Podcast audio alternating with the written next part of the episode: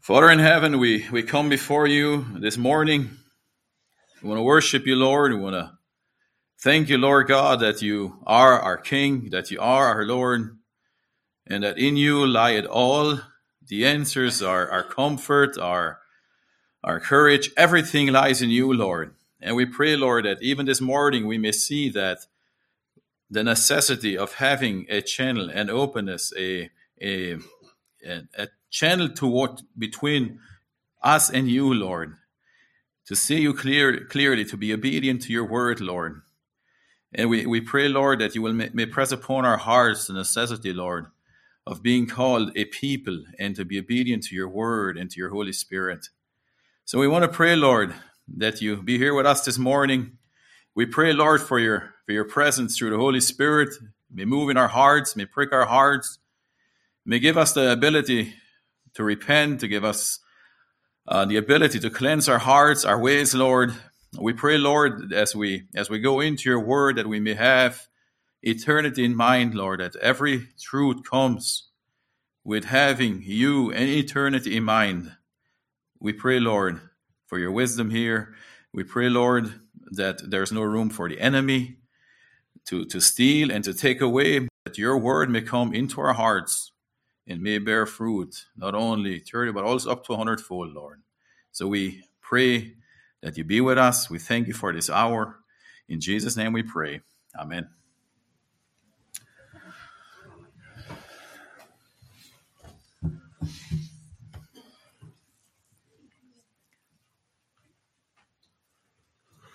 This morning, I want to talk about encouragement. As I as I am observing the last month,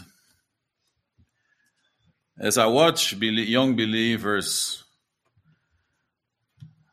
starting to scratch their head, as I watch young believers uh, wanting to lose heart, as I see old believers struggling discouraged, I, I ask myself, what's going on? What's happening?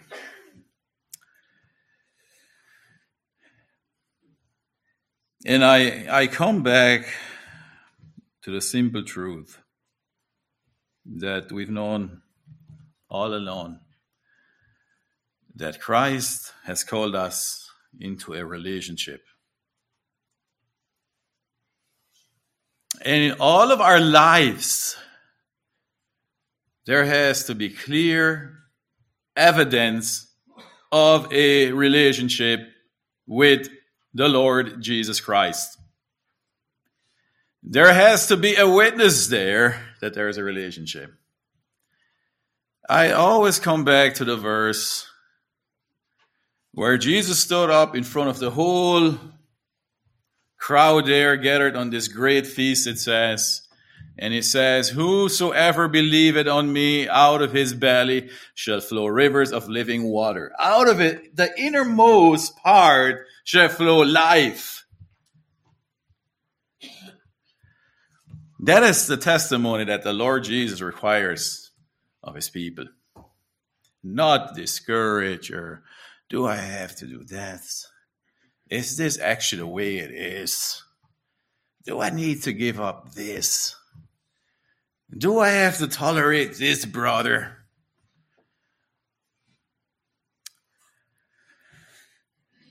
What does it take for a believer to walk in victory and be encouraged? To be encouraged means to, uh, to give support, um, give confidence and hope. So, as as believers, this is what should reverb out of our being: confidence, structure, hope. As the Word of God says, if anyone asks for what the hope that for the hope that is within you, he tells us, Peter tells us to respond with meekness and fear. So it should be evident in our life.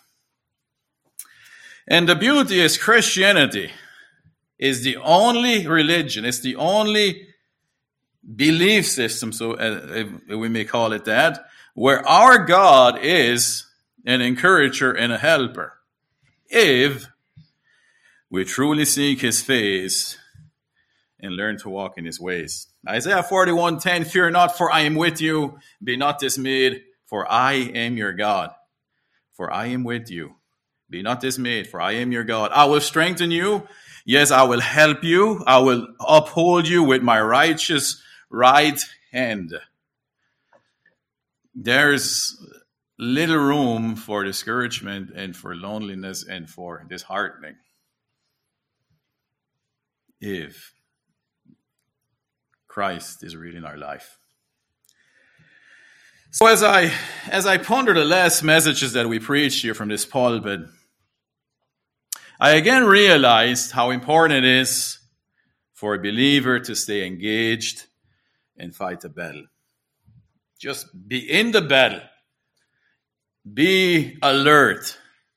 Be ready to fight. Be fully armored. And we had a few exhortations here which were purposely focused on young believers. And last time I preached here, I I talked about how a man should cleanse his ways, and I focused a lot on the Word of God. And I'm here to say today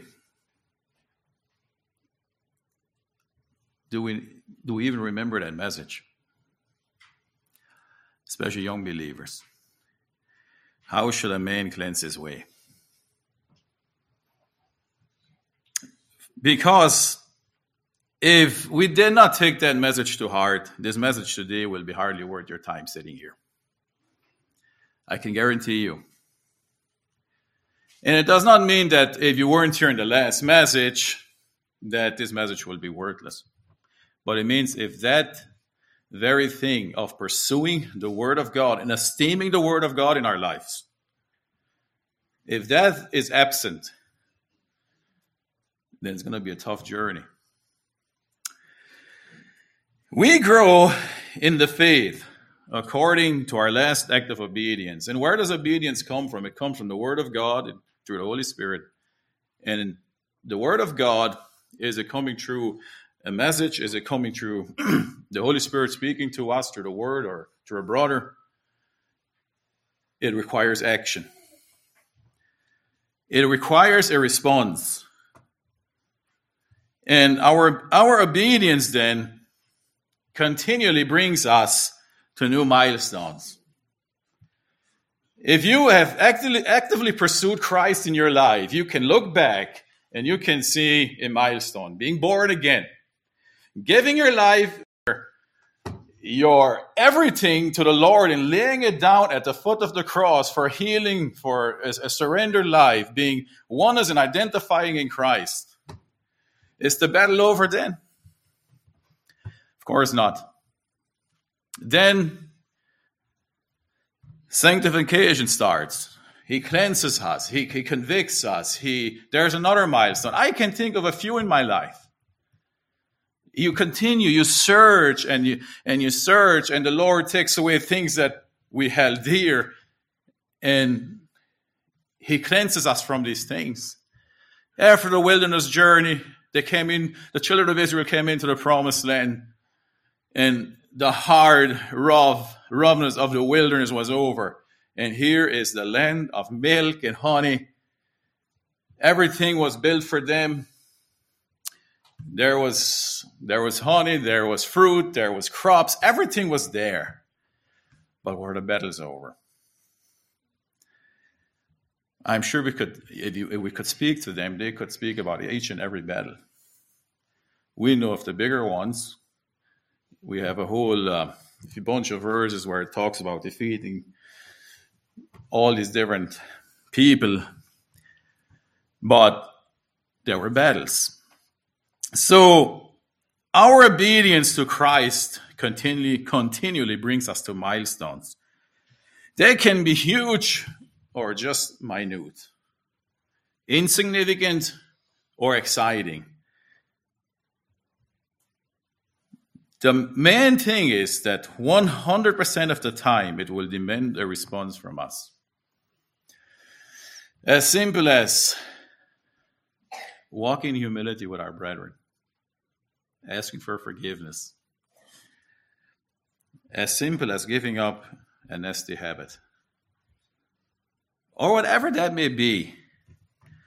They're milestones, and if we are not obedient to them, of Christ prompting our heart, we will not grow. Some of these milestones require spiritual warfare. They're hard. Then this is probably where many of us fall apart. We don't want to go there. We don't want to do what it takes. It's painful. We live for the here and now. We don't want the embarrassment. We don't want the shame. So, especially we as men, I think men are, are notorious for that. We come up with excuses. We come up with uh, all kinds of talk, pretty talk, how I'm actually okay. It's it's good. And all that have all what happens in the meantime is is pride is building up and our hearts are hardened. Whereas humility, walking in humility, the Holy Spirit softens our heart. And with each passing trial that that we pass, and with each act of obedience, the Lord is softening our hearts to be vessels that He can use. Many of these these these milestones, many of this this war that we fight in our in ourselves and uh, in our journey, there is an aftermath. One one good example is what we what some of uh, you young people experienced here and, and giving your life or recommitting your life to the Lord. It, it was warfare. And it's serious. The enemy is threatened. Anytime we openly confess and choose to follow Christ, the enemy is threatened. If, do we think an enemy will just sit back and relax if uh, if uh, some territory or some possessions are taken from his grasp? He will not. But there's going to be warfare. But praise the Lord, we have Him on our side. We have Christ. We have the Lord on our side. But this does not mean that we can just relax. The Bible teaches us to be vigilant, to be vigilant, to be alert, to be on guard, to be fully armored. It requires warfare. And I'm, i tell you, it's, it's not, it's not going to end with one trip to the altar. It's warfare. And if the Lord, or if the Lord, for example, again, if the Lord convicts me as a believer to mend my ways and purify my ways, maybe I'm confronted with giving up a certain lifestyle or covetousness or habits or whatever that may be. That all requires warfare. That all requires encouragement and healing. This is one of the reasons we need to be active in the body of Christ. Is for that very reason to be encouraged. No matter where we are in our walk, we all need encouragement. Every person sitting in this room needs encouragement. And in the Lord, especially if you're fighting the battle, you need encouragement. And one of a lot of times when we're in need of encouragement, we tend to withdraw. And a lot of times when we withdraw, that poor me kicks in. Oh, what has happened again to me? We accuse brethren. We, we sometimes even accuse the Lord. And I believe one of the one of the greatest gifts God has given us is the body of Christ, is fellowship, to encourage one another. And a lot of times, the discouragement comes after a battle with something. Especially if we make a, um, a, a very, how should I say, profound or very effective act of obedience or move in our lives is when we need encouragement. And it does not matter what our position is, it doesn't matter who we are, it doesn't matter who we are in, in the church, a young person, an old person, a leader, or a, it doesn't matter. We're all in need of encouragement, one time or another. So the question now remains where on which side of the encouragement, encouragement do we want to be? We usually want to be on the receiving side. But when we are on the receiving side, someone has to give. And a lot of a lot of times when, when we withdraw instead of coming before the Lord, I'll get to that later, or be encouraged by our brethren, part of the poor me comes from uh, from a lack of giving, and therefore we get this this feeling that I, I'm fighting this battle alone. A lot, most of the times in relationships in the church, it's we get out what we put in. Any time in my life when I've been involved in spiritual warfare, I was all the more in need of Christ and encouragement from God's people. Every time, every time. And yes, there are times I just wanted to be alone, and it's it that's healthy too. But before the Lord.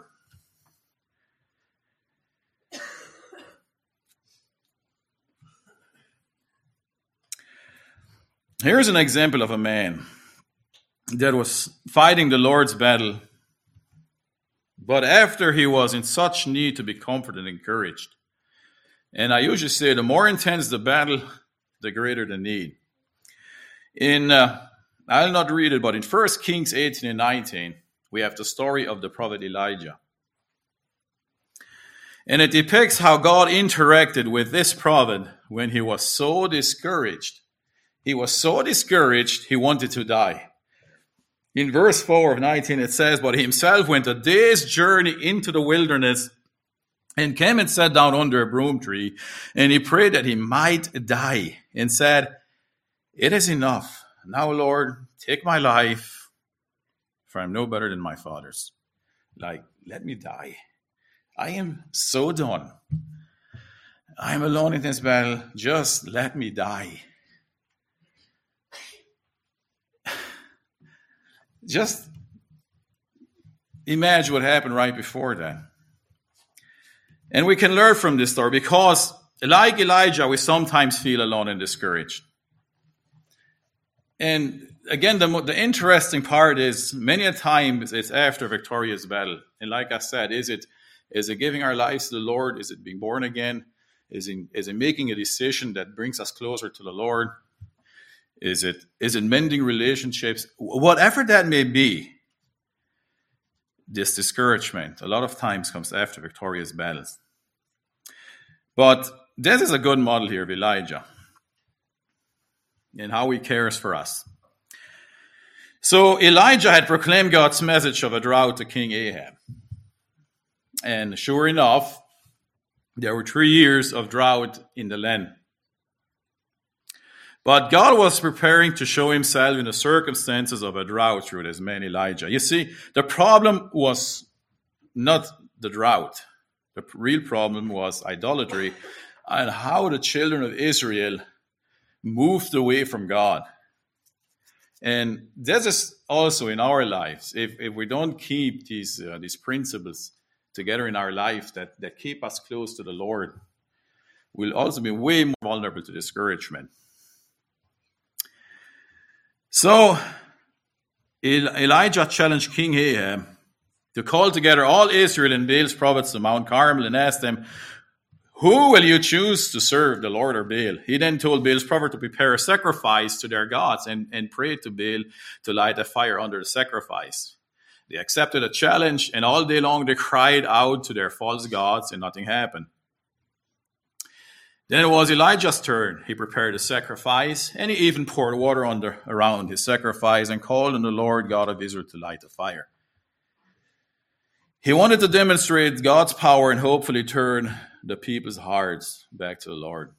And that is what exactly what God did. It was an astounding victory for Elijah. He then went ahead and slayed all the false prophets, and then he prayed for rain. And God answered again and sent rain to the parched earth. It was a glorious day. It was like a freeing day. A day of seeing God at work, defeating the enemy, and bringing the much needed rain. Just the rain in itself, three years no rain. And then all of a sudden, seeing God respond, bringing fire, devouring everything, everything, destroying the enemy, destroying Baal's uh, prophets, victory. However, Ahab's wife, the wicked, influential Jezebel, heard it. And uh, Elijah had heard that she had killed all the prophets that he knew of, probably, and she tried to kill him. He heard of it within 24 hours. So now, what a blow.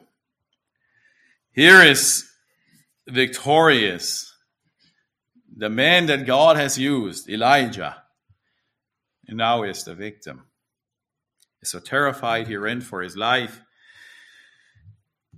And uh, the same man who had been who had seen God's miracle of fire from heaven and slain 450 Baal worship, worshippers. Now he's sitting in, in a desert and he wanted to die. He went from being a warrior on a mountaintop to despondency in the wilderness in a single day.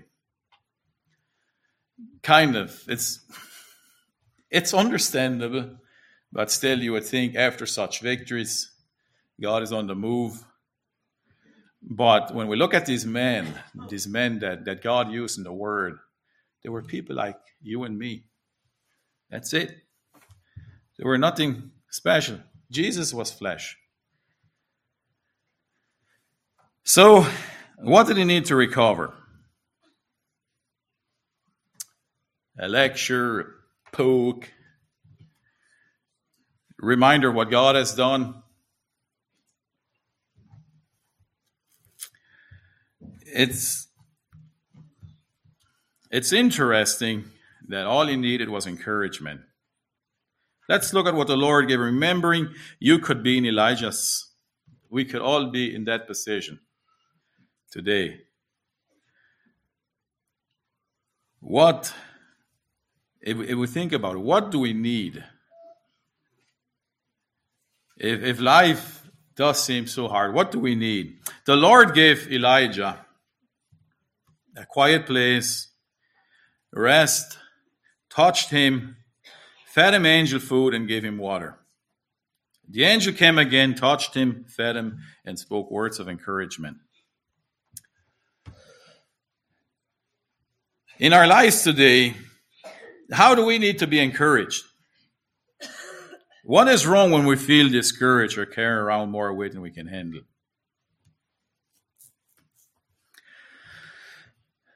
God cared for Elijah.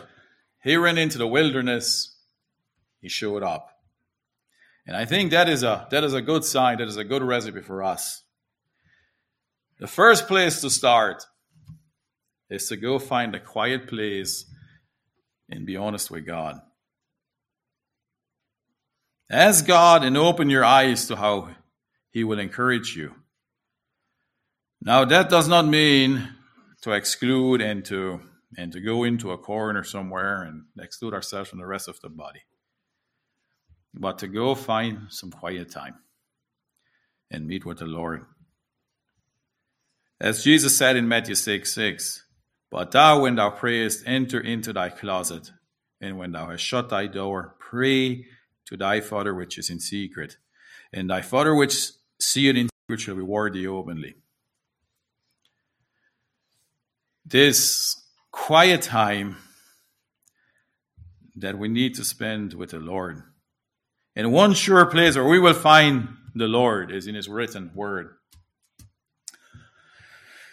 If we go with a heart of humility and seek His face, He will meet us.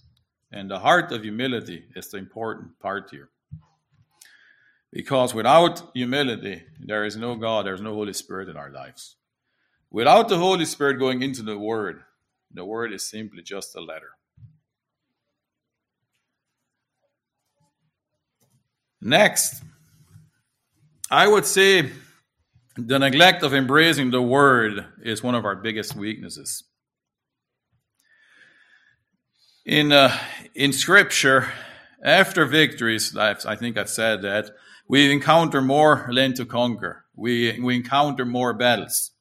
After the wilderness journey, there's the promised land with plenty of enemies to deal with. And either we dream of going back to Egypt or we pursue to conquer the enemies. Either we falter when we see the enemy or the obstacles, or we choose to trust the Lord. When I see believers, especially young ones, getting careless with their walk, most of the time it's neglecting to obediently live out the word of God. God is faithful. Great is thy faithfulness. We're just saying that. And most of the time, if a believer or if we start to backslide or we lose the life of God in us, it's because we're not obediently living out the Word of God. Remember, last time I spoke about um, searching the Word, embracing the Word, immersing ourselves in the Word. Today I want to focus more on making the Word of God come alive in us. In James 1, I want you to go there. There's a great admonition on that. And this is the battle a new believer enters into it, into. And for me, it's the second strength a believer participates, and it's twofold. So the first one is, is finding the quiet place before the Lord in honesty, in humility, and speaking to the Lord. And please, I'm talking about if we have gone thus far and given our lives to the Lord and surrendered our lives to Him. James chapter 1, verse 21. Therefore, lay aside all filthiness and overflow of wickedness. James 1:21. Therefore lay aside all filthiness and overflow of wickedness. So we, we know that that when we come to Christ, we lay aside all appearances of evil, all the wickedness that we are conscious of. We know it's there we walk away from it. He says, Therefore, lay it all aside and receive with meekness, with meekness. German Bible says with Sanftmut.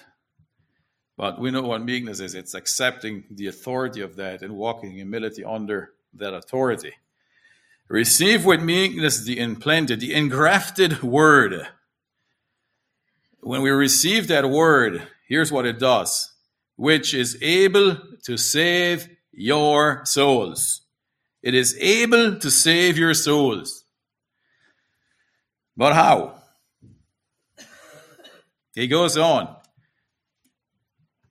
But be doers of the word. So, first encourages us to receive the engrafted word.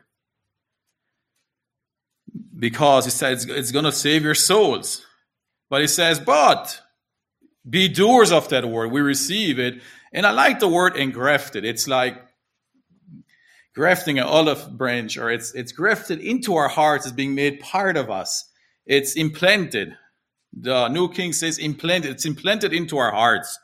But he says, but be doers of the word and not hearers only. And here's the scary part deceiving yourselves. So, one of the ways we can be deceived is by just always listening the word and hearing the word and, and even reading the word, but not being obedient to it, not being doers.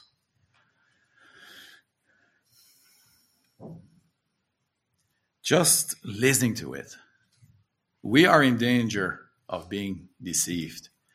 Being deceived is one of the tragic, one of the most tragic positions a believer can come into because if we're deceived, we do not know that we're deceived.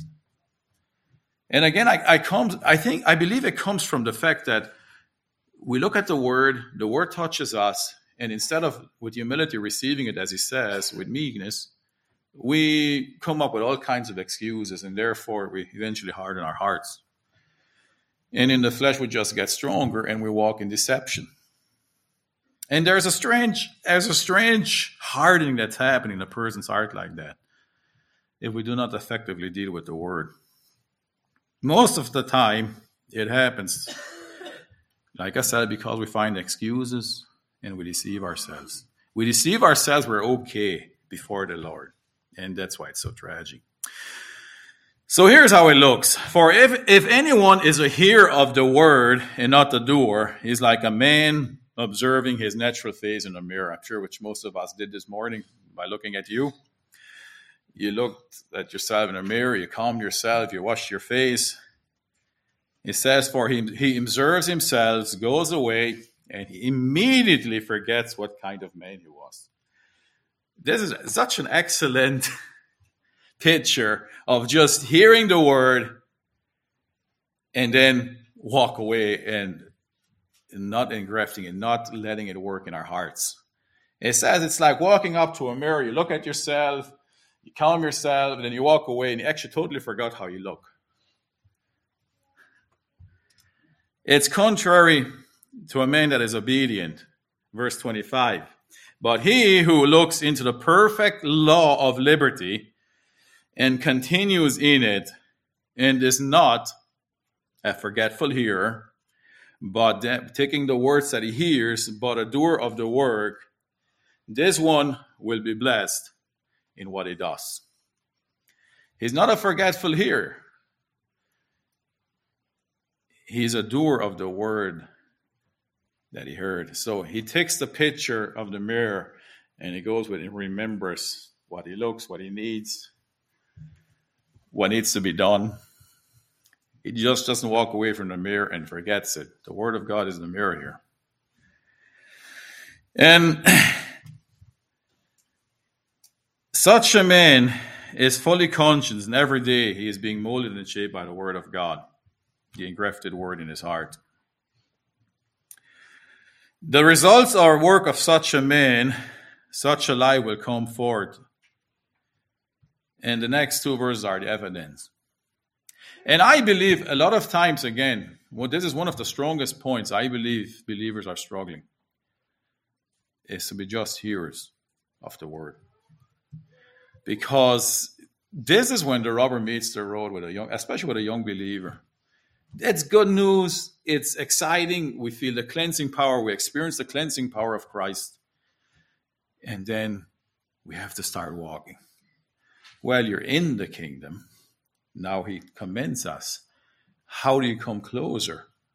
As we draw nigh, he draw nigh to us. And it's where we lose heart a lot of times, the discipline, where we fail to be doers. Verse 26 If anyone among you thinks he is religious and does not bridle his tongue, but deceives his own heart, this one's religion is useless. Here's another one our tongue. And I, I find the wording again very interesting. Is our tongue has to be bridled. And, and some of us are very good I'm probably not the one of these ones, but words come easily. But they have to be bridled. Because what I sense there has to be a truth there. There has to be a channel of truth there between our heart, what the Lord has done in our heart, and the tongue. And this is how life will come forth. But if we do not bridle the tongue, it's probably all from up here. It's probably foolishness. It's probably words that don't matter. And it says you're deceiving, deceiving your own heart. It says this one's religion is useless. And it's evident, it's not a piece of evidence.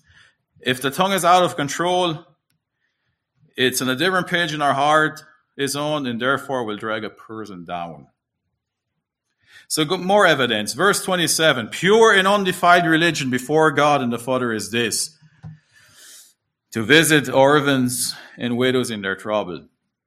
This is tender hearts, tender hearts that, that choose and are obedient to visit widows, orphans.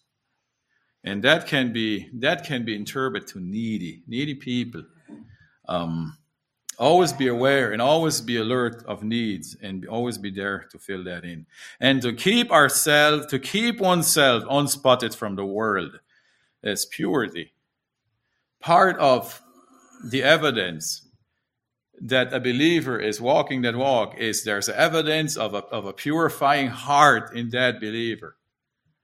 Not more liberty not more fun but purity and in the end, with, with that, with this part here, I believe if we neglect that, we'll see discouragement. We'll, we'll walk with discouragement. We'll walk with a lack of purpose. It is in living out that life where we'll be encouraged. Turn to Galatians 5 with me. I will go, be going over just a few verses there and mainly point out the results of obedience to the Holy Spirit. And again, we will notice that obedience to God is directed to God's people, the church, which to me is a third point to be strong in the Lord. So it's spending time spending time with the Lord, meeting God face to face, being obedient to his word and being obedient to the Holy Spirit in relating to the body of Christ. Galatians 5:13 For you, brethren, have been called to liberty. Okay, we will all say amen to that. Only do not use liberty as an opportunity for the flesh, but how? But true love serve one another. So here, here's this big calling and declaration. I, I find it amazing that we've been called to liberty, to be free in Christ. Just, just look at the difference here of how liberty is being interpreted in the Western world today. In the secular world, it's even worse. It would just watch what's happening in the news. But look at even here. We've been called to liberty. But only do not use liberty as an opportunity for the flesh, but through love serve one another, using that liberty to serve one another. For all the law is fulfilled in one word, even in this you shall love your neighbor as yourself. But if you, de- if you bite and devour one another, beware lest you be consumed by one another. Down to verse 22, we see the fruit of such obedience. But the fruit of the Spirit is love, joy, peace, long suffering, kindness, goodness, faithfulness, gentleness, self control. Against such there is no law. And those who are Christ have crucified the flesh with its passions and desires. If we live in the Spirit, let us also walk in the Spirit. Let us not be conceited, provoking one another, envying one another. So, in conclusion, as God's children, we'll always struggle unless we learn to walk in a love filled obedience. We'll, we will lack purpose, we'll lack encouragement, thereby, we'll not encourage other believers. And the fruit of the Spirit here, again, is a fruit of choosing to walk and be obedient to the Holy Spirit. It's a fruit that comes forth. And this is why we, we talked about patience in the opening. Romans 8 1, therefore, there is therefore now no condemnation to those who are in Christ Jesus, who do not walk according to the flesh, but according to the Spirit. It's evident who a man is actually, who he actually is by his walk with the Lord. A father and a son arrived in a small town looking for an uncle whom they've never seen. Son and the father pointed out across the square to a man who was walking away from them, exclaiming, He was walking away, There goes my uncle. His son asked, How do you know when you have seen him? When you have not seen him before, sorry. Son, I know him because he walks exactly like my father. If we walk in the Spirit, the world knows us by our walk. And it will shine forth from us as a people, as individual and as a people. So I'm not going to make this complicated. Our source for again for encouragement comes from these points: is finding the sweet hour of prayer and time alone with God. If we neglect it, there's not much going to happen. I and I, I believe most of us can say would like to say Amen here, because we can relate to that. There's not much going to happen if this hour is not real. Come before Him in humility and receive His love and His grace for our life. Number two is be hearers and doers of the word. This one, it, again, it takes two parts for its completion. Be hearers and also study the word of God. But what it makes it complete is to be a doer, which is obedience to the word. Without obedience, there's no fruit of the Spirit. Surround yourself with God's, with God's people. God told Elijah, I have reserved 7,000 in Israel, all whose knees have not bowed to Baal. They're there. The church is a safe place for God's people to grow and to be nourished. And I will go uh, as far as to say the greatest hindrance to that is our neglect of pouring out our lives for God's people. We so often focus on the receiving end rather than the giving end. As in the prayer of St. Francis, he said, O divine Master, grant that I may not so much seek to be consoled as to console, to be understood as to understand, to be loved as to love. For it is in giving that we receive, it is in pardoning that we are pardoned, it is in dying that we are born to eternal life. There is the wisdom of God in this prayer, Philippians 2 3 to 4. Let nothing be done through selfish ambition or conceit, but in lowliness of mind, let each esteem others better than himself. Let each of you look out only for his own interests, but also for the, in, the interests of others. Who will encourage God's people in the walk? Who will encourage the body of Christ? It's us. Today, what is, what is each and every one, especially believers or confess, con, confessed believers, what will you do to encourage the body of Christ? Or are we waiting for another good, good dose of being encouraged? What do we do? Now, I also know there's there's a conflict here. If a person actually serves and the Holy Spirit really works in their life, they will say, "And maybe I need to do more." Of course, but just keep in mind what I want to cultivate here is it's in what we give, not with not at what we look to receive in that, and that will encourage a believer. It is us who will encourage our fellow believer. It's not the world the enemy will for sure not encourage the believers, but it's only if we see that we are source of encouragement rather than just a recipient of it. In the end, God is faithful. In Him are all the resources. We have to tap into them. We have to tap into them. And it is in neglecting these things that I believe, while we have young Christians struggling, I have old people discouraged. In our own lives, we, we, we're, we, we're probably also guilty for neglecting our brothers and sisters, but it also in our own lives, we have to keep these things fresh and up to par, so to speak. spending time with the Lord alone. Be in the Word and be surrounded with God's people. There has to be plans, there has to be active moves in our lives, decisions where these things are happening. So, amen. I'll leave you with that.